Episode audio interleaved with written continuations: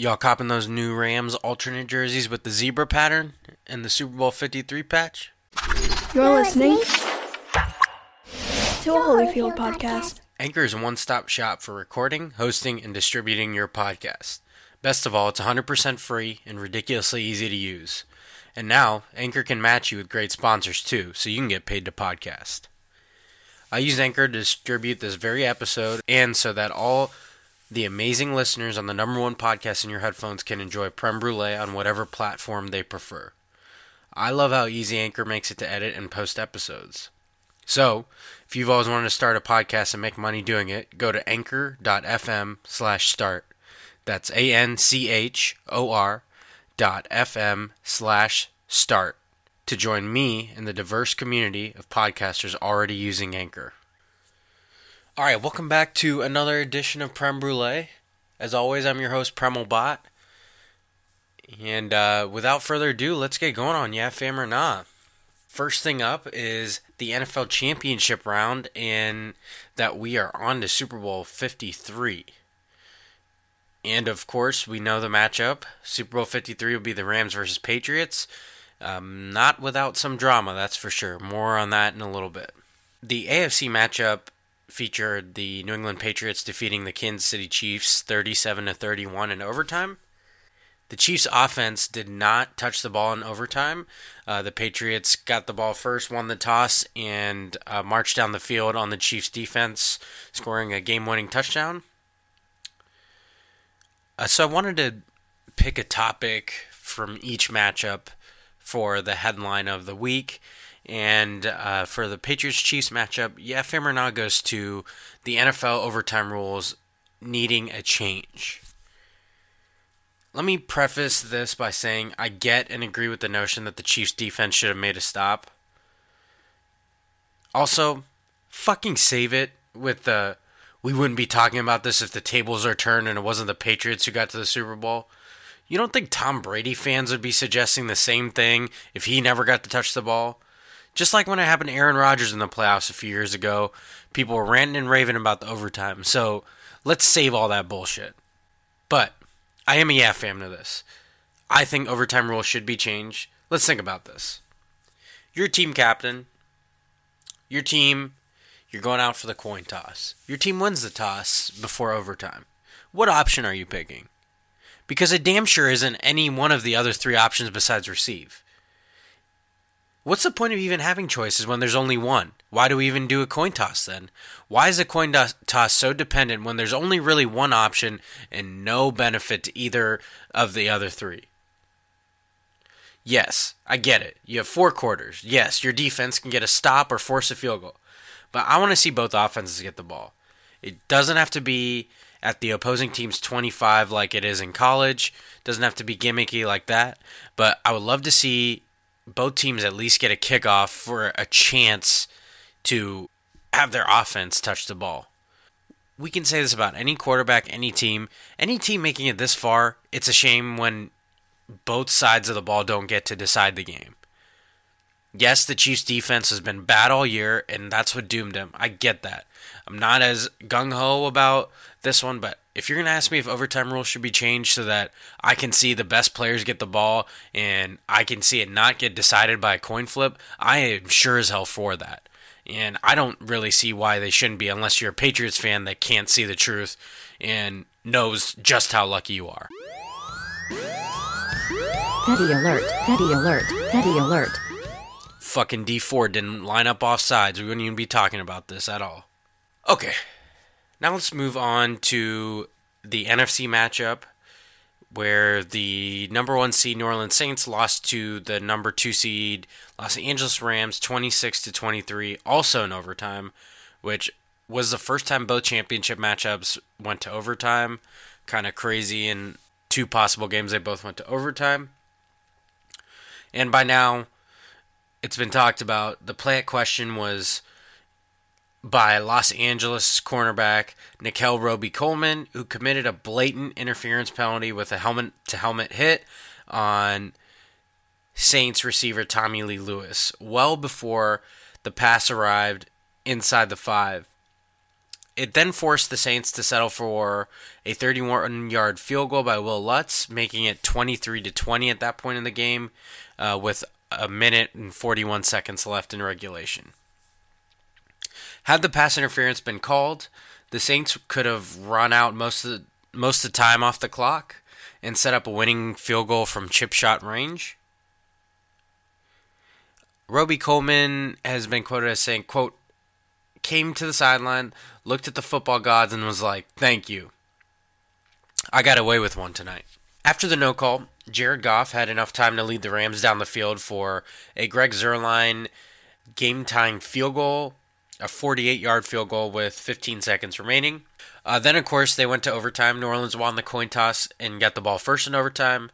Drew Brees had Dante Fowler in his face, who hit his arm and led to a interception by the Rams defense, uh, specifically John Johnson the third.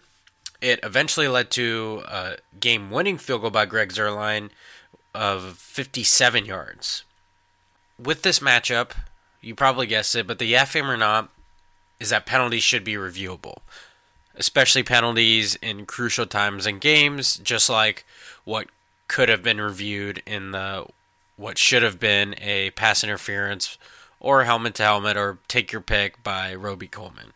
This one's the easiest one I've probably ever had. This is a hell yeah.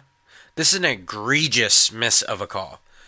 This one cost the team a, an entire game and a chance at a Super Bowl, and there has to be something done about it. Luckily, the NFL competition committee is led by no, none other than Sean Payton, so I hope he spearheads some kind of some kind of change in the NFL policy so that something like this won't decide an entire game, and in this case, who attends a freaking Super Bowl for crying out loud. It's not exaggerating to say that the Saints got absolutely robbed, and that the atrocious no call was probably the worst no call in football history. You know what? I make the rules here. Petty alert, petty alert, petty alert. This can't wait for you played yourself. And this you played yourself goes to the NFL referees and the NFL in general. This missed call is not just one in the regular season. It costed a team, a city, its fans, everyone a chance at a Super Bowl. It impacts legacies, money, everything. Sean Payton, in his post-game press conference, had called the league, and the NFL told Payton that they blew the call. Payton said, quote, I don't know if there was ever more obvious pass interference, end quote. But yet, nothing happens. Instead, the Saints season is over, and they're robbed at a chance to win a Super Bowl. Then we have leagues fining players and coaches for criticized officiating. Where's the referee accountability? God forbid someone admits they didn't do their job well, but other people calling them out, oh, we're too sensitive for that. That's some participation trophy ass bullshit right there. And let me tell you one thing this you played yourself especially goes to the people thinking this didn't change the game. Those of you saying that there's plenty of game left to decide the outcome or plenty of mi- other missed calls, get the fuck out of here. Not all missed calls are created equal, and this one sure as hell wasn't. Enough of the coach speak of, we had plenty of opportunities to win. That wasn't the reason we lost. No, it fucking was the reason the Saints lost. Plain and simple. All other players all other plays led to that very missed call, and the Saints did enough to put that game away. The referee's the one that took it away by swallowing his damn whistle. If the referee does his job there, right in front of his fucking face, the Saints get a first down and likely run out most of the clock, since the Rams at that point just had one timeout remaining. The referee made it so that the Saints missed out on the Super Bowl because he did not do his job, plain and simple. Not all missed calls are created equal. Yes, tell me about the the face mask from the drive before. I don't give a shit. All those plays led to that very drive where an obvious penalty should have been called and an obvious outcome should have been should have been had. Not all missed calls are created equal. If you think otherwise, if if you think the Saints shouldn't be in the Super Bowl, you're wrong. You must love being wrong. I can't relate to it, as I've said before, but you enjoy being wrong. This Rams Super Bowl appearance has asterisk written all over it, just like the Golden State Warriors winning a title. Petty alert, petty alert, petty alert. And this one might even be more because it's not just me being petty, but this is actual real legacies impacted by a referee not doing his job. But yeah, who are we to criticize officiating? We need to protect them at all costs. Those officials that fucked up the Super Bowl. All right, let's resume back to Yeah Fam or Nah before I get to the likies, no likies, and hate it's. This one moves on to the NBA. Um, yeah, fam or not, to James Harden running out of steam come playoff time. So the Rockets guard has scored 30 plus points in 20 consecutive games. The only other player to do that is Wilt Chamberlain, NBA history. Also, he had 200 points in a four game stretch, and that achievement has only been done six times in the past 50 seasons four times by Kobe and twice by Harden himself. What's even more impressive is none of those 200 points came via an assist. Is Harden going to run out of energy by April and May?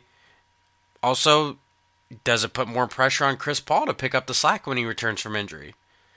Um, and outside of Harden, the Rockets made news. They signed Kenneth Faried to replace an injured Clint Capela and uh, just dealt Carmelo Anthony away, uh, getting him off the books, paying the Chicago Bulls to get him off their roster, basically. So back to Harden. I'm a yeah fam to Harden running out of steam come playoffs. He's going to need some major help by Chris Paul, maybe even take a few games off once Chris Paul can come give him some assistance.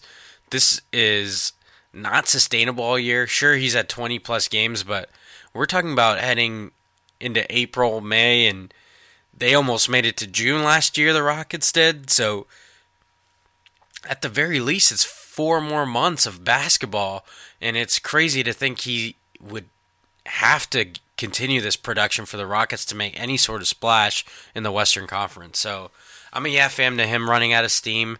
Um, hopefully, for your sake, Rockets fans, he doesn't, but uh, they're absolutely going to need him to keep producing like this at this ridiculous rate for them to have a real shot. And I wanted to uh, give a little update for the the college football offseason news I covered on last episode. We covered a few early draft declarations and more so covered a few big names hitting the transfer portal, that mystical transfer portal. Of course, right after that episode hit you number one podcast listeners in your headphones, those quarterbacks I talked about picked their next schools. So, first up is Jalen Hurts. He was thought to have had a lot of schools in contention over his services as a graduate transfer. Um, one of the small ones we mentioned that he visited was Oklahoma. Uh, his visit to Norman must have went well because he ultimately decided that he would become a member of the Sooners football team and will be eligible to play right away and likely be the starter for the Sooners, who are coming off back to back Heisman Trophy winners in Baker Mayfield and Kyler Murray. Uh, continue to get rich with Jalen Hurts. Uh, the other quarterback I talked about was, oh, now former Ohio State quarterback Tate Martell, who was back up to Dwayne Haskins and was originally going to move up the depth chart until the the Buckeyes landed Georgia quarterback, former Georgia quarterback Justin Fields. Um, Tate Martell hit the transfer portal portal really quick and wasted no time in transferring to Miami University in Florida. Um, of course, Martell will sit out a year. He is an underclassman. And we talked about Martell talking a little shit, uh, thinking he'd win the job at Ohio State, and then next thing you know, he's totally gone. So good luck to him. But it's about the only time I'm not for a player transferring is when they talk talk that shit and don't back it up and essentially run away. So Petty alert, petty alert, petty alert. a little petty alert, but you shouldn't have talked that shit. And then we, other than that, we wish him all the best. But I'd be lying if I said someone who talks shit we're gonna root for. this Martell transfer is way different than Joe Burrow transferring to LSU and us Buckeye fans rooting for him hard. Uh, Martell is probably not going to get the same treatment. All right, time for likey no likey hate it. And I usually like to start with the positives and work my way negative. Usually a positive dude, but in the sports world, I'm a pessimist. Anyway, my likey for this sports week goes to the Cowboys parting ways with offensive coordinator Scott Linehan. Let's fucking go, Cowboys. I didn't think you had it in you, and you went ahead and did it. Good riddance, Mr. Linehan. Thank you for your services, but don't let the door hit you.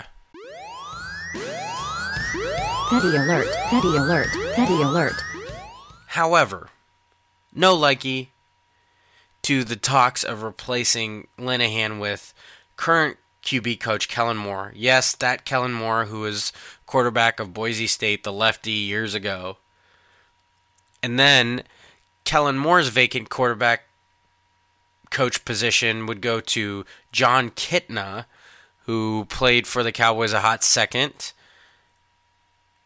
which translates to basically no fresh ideas because they'll have more of the same vanilla with being Jason Garrett guys.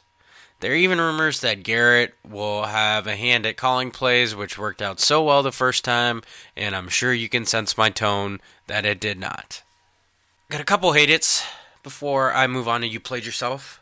First hate it goes to Kyrie Irving. So, Kyrie Irving recently made public comments about his teammates um, and about learning how to lead after he made, made those said comments about his teammates.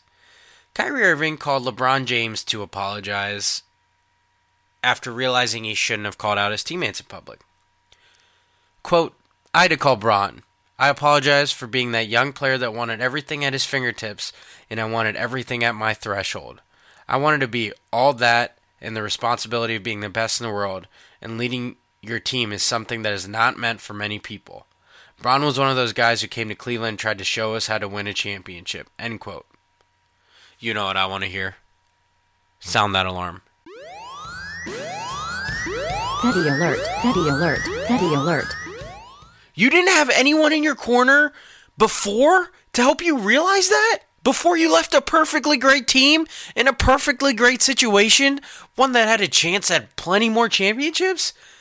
Instead, you come to this realization later? Who is on your team? Who is on your personal team telling you these wise things or wise revelations to come to sooner? What kind of an idiot? This is even worse. I'd rather you not tell us you you called Bron and apologized. Nobody asked you about this, and then you offer up this bullshit after you so weirdly left a perfectly great situation to be your own man, and now you're telling us you had to apologize? Get the fuck out of here, Kyrie, and your flat earth ass. All right, one last hate it. A quick rapid fire. Hate it goes to these CBS and Fox and NBC football coverages that continue to interview J- Jared Goff. These post game interviews need to exclude his old boring ass. If this dude had any less personality, he'd be taking attendance. Bueller, Bueller. I don't want to hear this guy talk. He's the most vanilla dude I've. Stop interviewing this guy. Fox interviewed him twice, one right after the game and one at the podium presenting the NFC Championship. Nobody wants to hear his boring ass. Get him off the screen. All right, here's my favorite category. You played yourself. Of course, I went out of order, talked about that stupid ass no call penalty, but beyond that, you know I already bring the petty and got more to complain about. Okay. Last episode, I talked about Tom Brady still trying to you know, Tom Brady claiming the underdog role. You played yourself again, the first repeat offender immediately after being on it last episode. Tom Brady's still claiming the underdog role. Mike's caught him talking to Chris Hogan saying, Oh, yeah, we're too old, too slow, no skill players, no defense. Your ass made it to the AFC Championship. Give, give it a fucking rest. Three straight Super Bowl appearances, in addition to eight straight AFC Championship appearances. And now Tom Brady's ass has nine total Super Bowls appearances in 18 seasons. Yeah, we really feel for you.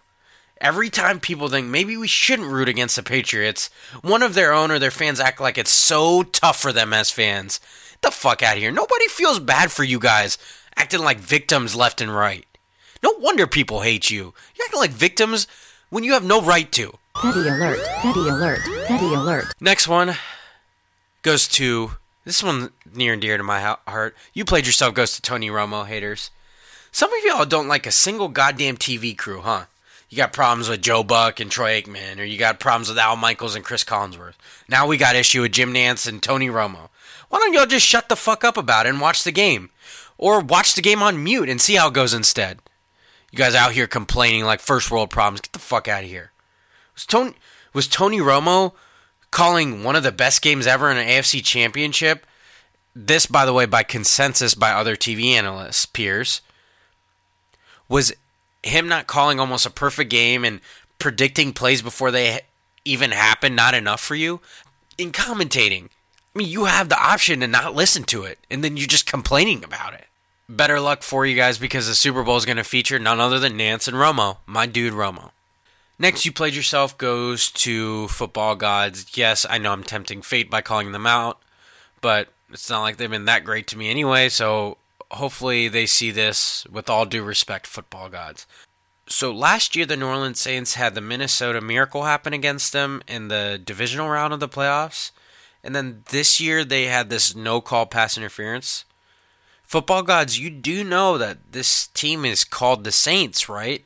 I don't I don't think that's delivering as well. Or maybe football gods see it as like a spit in their face. I don't know, but this seems a little little much for one fan base to take, don't you, don't we think? I feel like the Patriots have won enough. This shit needs to start happening to them maybe. Petty alert, petty alert, petty alert. Next you played yourself goes to Roger Goodell. He has many reasons he played himself, but in this particular instance, one of my favorite wide receivers in the NFL, Michael Thomas, from none other than The Ohio State University, tweeted out the following quote, Rule 17, Section 2, Article 3, at NFL. And later tweeted, quote, Hey Roger, pick up the phone, end quote. This rule, Michael Thomas tweeted out, states, quote, the commissioner's powers under this Section 2 include the imposition of monetary fines and draft choice forfeitures, suspension of persons involved in unfair acts, and, if, appro- if appropriate, the reversal of a game's result or the rescheduling of a game, either from the beginning or from the point at which the ex- extraordinary act occurred. End quote. Article 1 right before that states, quote, the commissioner has the sole authority to investigate and take appropriate disciplinary and or corrective measures if if any club action, non-participant interference or calamity occurs in an NFL game which he deems so extraordinarily unfair outside the accepted tactics encountered in professional football that such action has a major effect on the result of the game. End quote. Roger, I know you're not going to do it, but do the right thing. Let's let's get this game going from what should have been a penalty and let's see how it really turns out so we can shut those people up who claim there's plenty of more game to play. That's what I say. All right, a couple more to round out this section. You played yourself goes to uh, some anonymous Eagles players and sources close to close to the team. These anonymous folks were cited in a report by the Philly Voice in which quarterback Carson Wentz was described as being selfish, uncompromising, and egotistical. The report describes an uneasy dynamic within the Eagles organization, with sources accusing Wentz of playing favorites and failing to take accountability, while describing Nick Foles as universally loved. Tight end Zach Ertz, who is identified in the report as Wentz's favorite, I mean, it doesn't, it's not rocket science to d- determine that with how many receptions he got. But Ertz was among Eagles players to tweet in defense of Wentz. He was also joined by defense lineman Fletcher Cox and right ta- tackle Lane Johnson. Listen, you can talk all the shit you want. You know this is a safe spot for petty, but you played yourself. You remained anonymous. That's what we call being a coward. If you're gonna talk your shit, put your name on it at least. Talk that toasty, man. Write it in poop brown. Last but not least, any chance I get, I gotta do this. You played yourself Michigan football. Michigan football is out here hyping up Tom Brady on their social media. Guys, he was a six round pick thanks to you. You didn't do shit to help him get there. That's all him. Michigan football acting like they made this huge impact on him. All you've done since then is make him wear a whole bunch of Ohio State shirts, him losing bets with t- teammates that went to Ohio State. You haven't done shit, man. While we're at it, shout out to Michigan and Tennessee for becoming basketball schools now. Yeah, that's right. You heard me. I know you guys agree. All right, that brings us to who you got and what you feeling. A little recap of last episode's picks. Surprise, surprise, I picked the NFL championship round and who I thought would make the Super Bowl. I picked the Super Bowl matchup that probably should have happened, and that was the Patriots versus Saints. Wasn't technically right, but I think I should get the W on this one, considering all everything I've laid out in this very episode. The Saints should be in the Super Bowl. I also talked about Kyler Murray, whether he should do baseball or football, since he has option at the MLB and the NFL. Murray, of course, is declared for the NFL draft. He was seen working out with Antonio Brown, actually. Um, I surprisingly went with the NFL because I thought that's what Murray seems to really want, and it's quarterback money, which is a little bit different than anything else. So it seems like it's heading that way. We'll see if Murray tries to do both, a la Bo Jackson and Deion Sanders, but um, stay tuned for that. I think for right now, it's safe to say he's sticking with football for the time. This week, wanted to start off by picking the NFL Pro Bowl, NFC. I'm kidding. I couldn't even get through that. Nobody gives a shit about that. I'm not picking that. Instead, um, I'm going to wait a, another week to pick the Super Bowl since we have a week in between. But I thought I'd throw in a few NBA ones since I got to start accepting the fact that football is on its way out in a couple short weeks. So, this week, I wanted to cover who needs Zion Williamson more, the Bulls or the Cavs?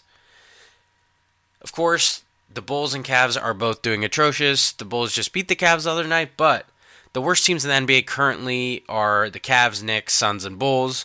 All will be vying to get their the right ping pong ball combination so that they can get the opportunity to draft Duke freshman Zion Williamson. Anyway, I think the Cavs, yes, a little biased, but Cavs need a further infusion of young talent beyond just Collin Sexton. Meanwhile, the Bulls already have Lauri Markkanen and Wendell Carter, two very high potential young players. Yes, I get it. The Cavs have Kevin Love, who's been injured all year, but that's about damn it. And I would like to see the Cavs rebound quick. I know they've had plenty of luck in the lottery and they don't really deserve it, but the Bulls still have six championships in a statue of MJ, so who are we really talking about? Next, I mentioned it earlier when I talked about the Rockets, but um, where does Carmelo Anthony end up? Anthony was traded to the Bulls for cash. He will be released and likely become a free agent if he passes waivers. The Lakers have been linked to Anthony, um, but according to reports, do not have a roster spot open for him. Which, by the way, I call bullshit on that. I don't see Isaac Bonga and Alex Caruso as big necessary. Just say you don't want Melo, guys. Let's be real. I think Carmelo ends up with uh, with a contender. He's not going to play a lot if he does end up with a contender, but I could see it happening or a team on the outs. It would be kind of fun to see him just suit up for the Bulls, who don't really have anything to play for. Might as well let him go get buckets, but instead we'll be wondering which hidden Carmelo Anthony jersey is better, his Hawks version or the Bulls version. Two teams he was technically part of, but never played a game for. If I had to guess right now, I think he's going to end up in Los Angeles for the Lakers somehow, whether it's injury or an infusion of scoring they might need. But um, I guess we'll find out. At least he has the freedom to choose here very shortly. As for what I'm feeling, definitely getting a weekend away with my crew of friends chance to unplug at Belvedere Fest Triple X, and getting quality time with the misses on a long weekend. Plus, Oscar nominations came out. If you haven't heard already, the 2019 Academy Award nominees for Best Picture are Black Panther, BlacKkKlansman, Bohemian Rhapsody, The Favorite, Green Book, Roma, A Star is Born, and Vice. My wife and I are fortunate to have seen them all already, so that was a nice little surprise. We don't have any homework to do beyond that. Um, and in case you're wondering, if you want to take some notes, win an Oscar pool or two, here's my early breakdown for best odds to win that very category. Maybe we'll at Holyfield do something where we talk about our picks for the other categories. But anyway, my early breakdown for best odds to win would have to put A Star is Born and Roma first, followed by Green Book and The Favorite. The bottom four I would put as BlacKkKlansman, Black Panther, Vice, and Bohemian Rhapsody last. I definitely think it is a top two heavy race for Best Picture, that being between A Star is Born and Roma. So don't be surprised if either one of those wins. Uh, Roma is leader of the, leader in the pack right now. Time to wrap up the episode with too much sense, the advice I love giving, but you didn't think you needed. And this was inspired by seeing a movie called The Upside, starring Bryan Cranston and Kevin Hart. You get to choose who you spend your quality time with. Choose wisely. And don't regret not spending time with people that actually matter. Wasting time with people that don't is not worth it to your overall happiness. So choose wisely Choose it with people you see being worth your quality time. And that's going to do it for this edition of Prem Brulee, the number one podcast in your headphones. Don't ever play yourself. Please continue to share these episodes. Tell a friend to subscribe. Tell that friend to tell another friend to subscribe. And we will talk to you next time.